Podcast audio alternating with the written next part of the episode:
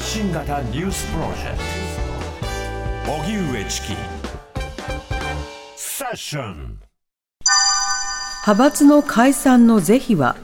自民党政治刷新本部が初会合。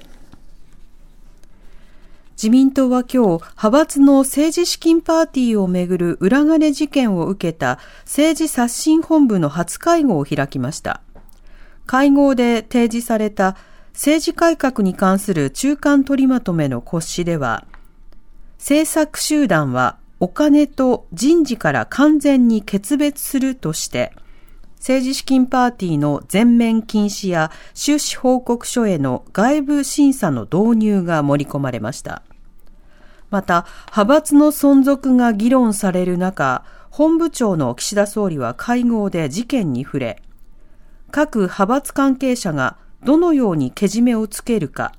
説明責任を果たすのかが重要だと述べました。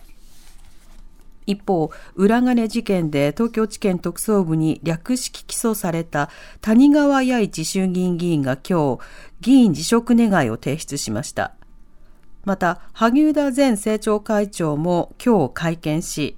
派閥側から萩生田氏側への寄付が5年間で2728万円、収支報告書に不記載になっていたことを明らかにし、謝罪しました。それでは自民党が政治刷新本部を今日開催ということで、はい、政治と金の問題に詳しい政治学者の岩井智明さんに伺います。岩井さん、こんばんは。はい、こんばんは。よろしくお願いします。お願いします。お願いいたします。さて、まずこれ、未記載の問題から次々と拡大し、大きな裏金事件ということになって、うん、起訴まで行われるような流れになっています。はい、この一連の動きを岩井さんはどうご覧になってますか？そうですね、あのまあ、あの政調会の事件としては、ですねリクルート事件を超える、まあ、非常に大きな事件に展開したという感じがしますけれども、その一方で、ですねあの、まあ、派閥の問題がまずクローズアップをされてしまって、ちょっとえー、論点があの分散したかなという感じもしなくもありませんね。うんなるほど。岩井さんから見て、これ、まあ、派閥、あるいはパーティーの問題とされがちですけれども、はい、どういったところが議論必要だとお感じでしょうか？そうですね、やっぱりあのパーティーの問題は入り口で、やはり今回はあの分かってきたのは、政治とお金に関する制度、まあ、特に政治資金、まあ、規正法ですが、やはりいろいろ問題があるのだと、だから全面見直しをやっぱりしなければいけないんではないかという議論が、まあ、高まってきたと、うん、そういった面では、ですねやはり政治資金制度の抜本改革といったようなことが求められると思いますね。うんなるほどそんな中で自民党政治刷新本部、えー、会合を行っています。この会合の議論の中身見てみるといかがでしょうか？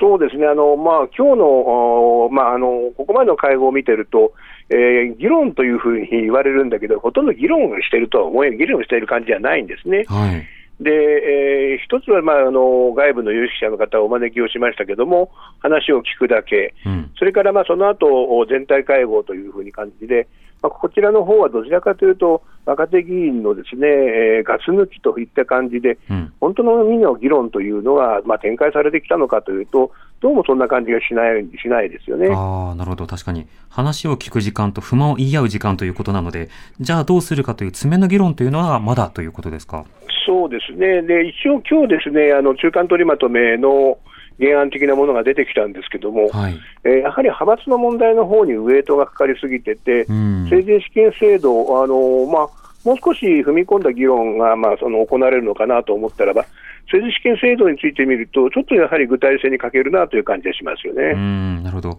これ、リクルート事件の際には、まあ、国会であらかじめ、あの、専門家たちの提言を受ける形で法案を作るというような、そうしたようなその踏み込みもあったりしましたが、今回はいかがでしょうか？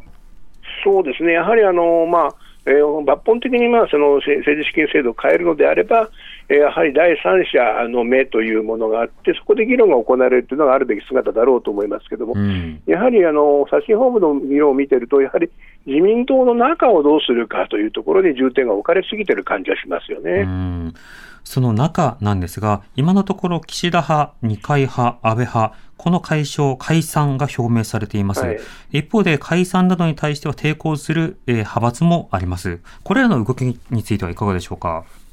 そうですね、一応、まあ、あの3つの派閥というのは、まあえー、立件されたという、まあ、問題を抱えたということで解散をしたわけですから、はい、まあ、その派閥の在り方ということについて見ると、まあ当然問題もあるけども、まあ、その一方において必要だという議論もあるわけですよね。うんで、えーまあ、この辺についてみると、もう少しきちっとしたあの伝統的な議論というのはもっと展開されてもいいのかもしれませんが、はい。やはりそのちょっとやや、えー表面的なというとおかしいですけども、おまあ、解消論みたいなものがわっと言われるだけという感じで、きちんとした議論となっている感じはしませんね。うん。この派閥の解消とは何なのかということもそうですし、えそれからあの、例えば今後立法あるいは法改正をする際には、まあ、これ、あの、いろいろな、あの、議論、茂木派などからも出ているわけですけれども、連座制を導入するかどうかなど注目されています。そもそも連座制、これはどういったものなんでしょうか？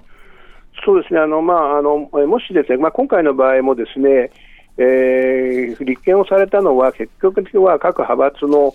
あの、まあ、あの会計責任者だけなんですね。うん。で、まあ、政治家の方、まあ、特に幹部の政治家の方に責任がいくかと思ったら、やはりなかなか共謀というところが、えー立立証できないと、まあ、いうようなことで立憲は諦めざるを得なかったというのがあるんですね。うん。しかし、やはり、えーまあ、国民感情としても、それから、まあえーいろいろ、まあその、おそういう問題を起こさないようにするためにも、政治家に責任がいくという制度にしなければならない、これが、まあ、いわば連座制なんですよね。うん。であのー選挙の方についてみると、あの94年の政治改革で最もうまくいっているのが、実はこの選挙の連座制で、まあ、買収なんかが行われたときには、そごまあ、本人が、政治家本人が知ってるか知らないか、関わりなく連座が適用されると、はい。まあ、いうようなことで、選挙違反は大幅に激減したというのがありますね。うん、なるほど。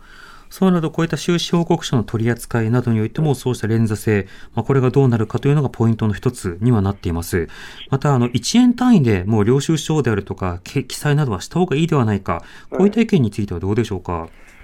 そうですね、あのまあ、確かにですね収支報告は細かい、えー細かくやる方がいいんですけども、ただ実際問題として、事務作業としてこれができるのかという問題がありますね。はい。一応あの、国会議員については国会議員関係団体制度といって、まあ、支出については領収書1円から全部取っておくようなという決まりはありますけども、うん。えーこの辺についてはですねやはりあの、おまあ、どういう会計制度を作っていくのか、それからまあコストとの関係もありますので、えー多少議論は必要だろうと思いますね。うん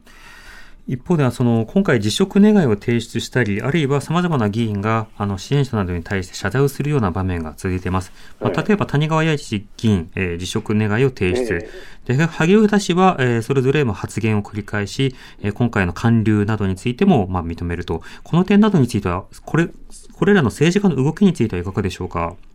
そうですね、まあ、あの今までのように、ですね昔はですね、まあ、ほっかむりをして、何もその、えー記者会見などしないというのがありましたけども、はい。今、一応、自民党はですねガバナンスコードというのがもう設けられてて、そこではこういう問題が起きたときには、きちんと説明するということになってるんですね。うん。まあ、その意味でいけば、そのこれにのっとって説明をしているわけですけども、じゃあ、その説明内容というのが納得いくものなのかと、はい。えーいうようなことにとは、またこれはまた別の話になりますね。うん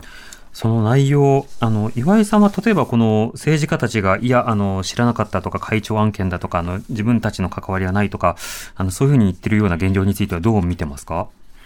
そうですね、これはもうどう考えてもですね、えーまあ、えーあの言い逃れの、まあ、お約束みたいな形になってしまってますようね。ん。で、それを信じる人は誰もいないと。ただ、まあ、確かにですね、政治家がいちいち全部その、まあ、政治資金について熟知しているかというと、そうとは言えないところがあるんですけども、うん。しかし、言い訳をするにしても、ですねもう少しセンスのいい言い訳があってもいいのかなと思いますね。うん。いつものやつっていうことですもんね。えうん。一方で、その捜査の対象ということでいうと、今回5人組などには捜査及ばないのではないかというような見立て、まあ、あの、一部議員などはその起訴であったり逮捕という動きがありましたが、この線引きについてはいかがでしょうか？そうですね、あのまあ、今回のその、おまあ、検察の捜査を見ていると、相当まあ意気込みがあったということで、まあ、派閥のお幹部クラスまで、えー立件をされるのではないかという感じがしましたけれども、うん。やはりですね、あのまあ、あ立件をしていくための、まあ、壁、えー特に、えー共謀というのを立証するというのは相当難しかったと、まあ、この辺がやっぱり政治,、まあ、政治党会の問題、えーなかなか政治家に責任がいかないような、そもそも仕組みになっていたりするところもありますので、うん。えーこの辺はですね、まあえー皮肉な言い方かもしれませんけれども、あのまあ、派閥の幹部クラスに責任が、まあ、立憲が及ばなかったと、まあ、いうことはどういうことなのかというと、法律に不備があるのだ、だから、まあ、法改正、すなわち政治資金制度の、まあ、改正、あるいは、えー、連座制の適用、まあ、連座制のその、まあ、徹底と。まあ、いったような、まあ、政治政治資金制度見直しということに行くべきだというように議論が展開してくれればと思いますね。なるほど。まあ、あえて単純化して分かりやすく言うと、今回捜査の手が回らなかった5人組のような人が、今度は捕まるような法律どういうふうにすればいいのか、あるいはそうしたようなことが繰り返されないための法律作りはどうすればいいのか、もちろん冤罪などに配慮をした上で、その上でどういうふうにするのか、このあたりは鍵になるんでしょうか？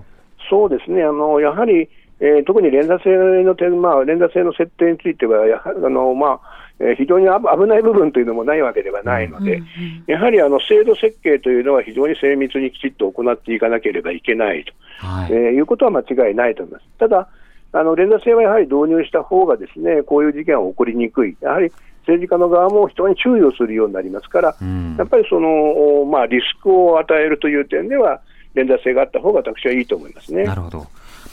わかりました。岩井さん、ありがとうございました。はい、どうもありがとうございました。ありがとうございました。政治学者の岩井智明さんに伺いました。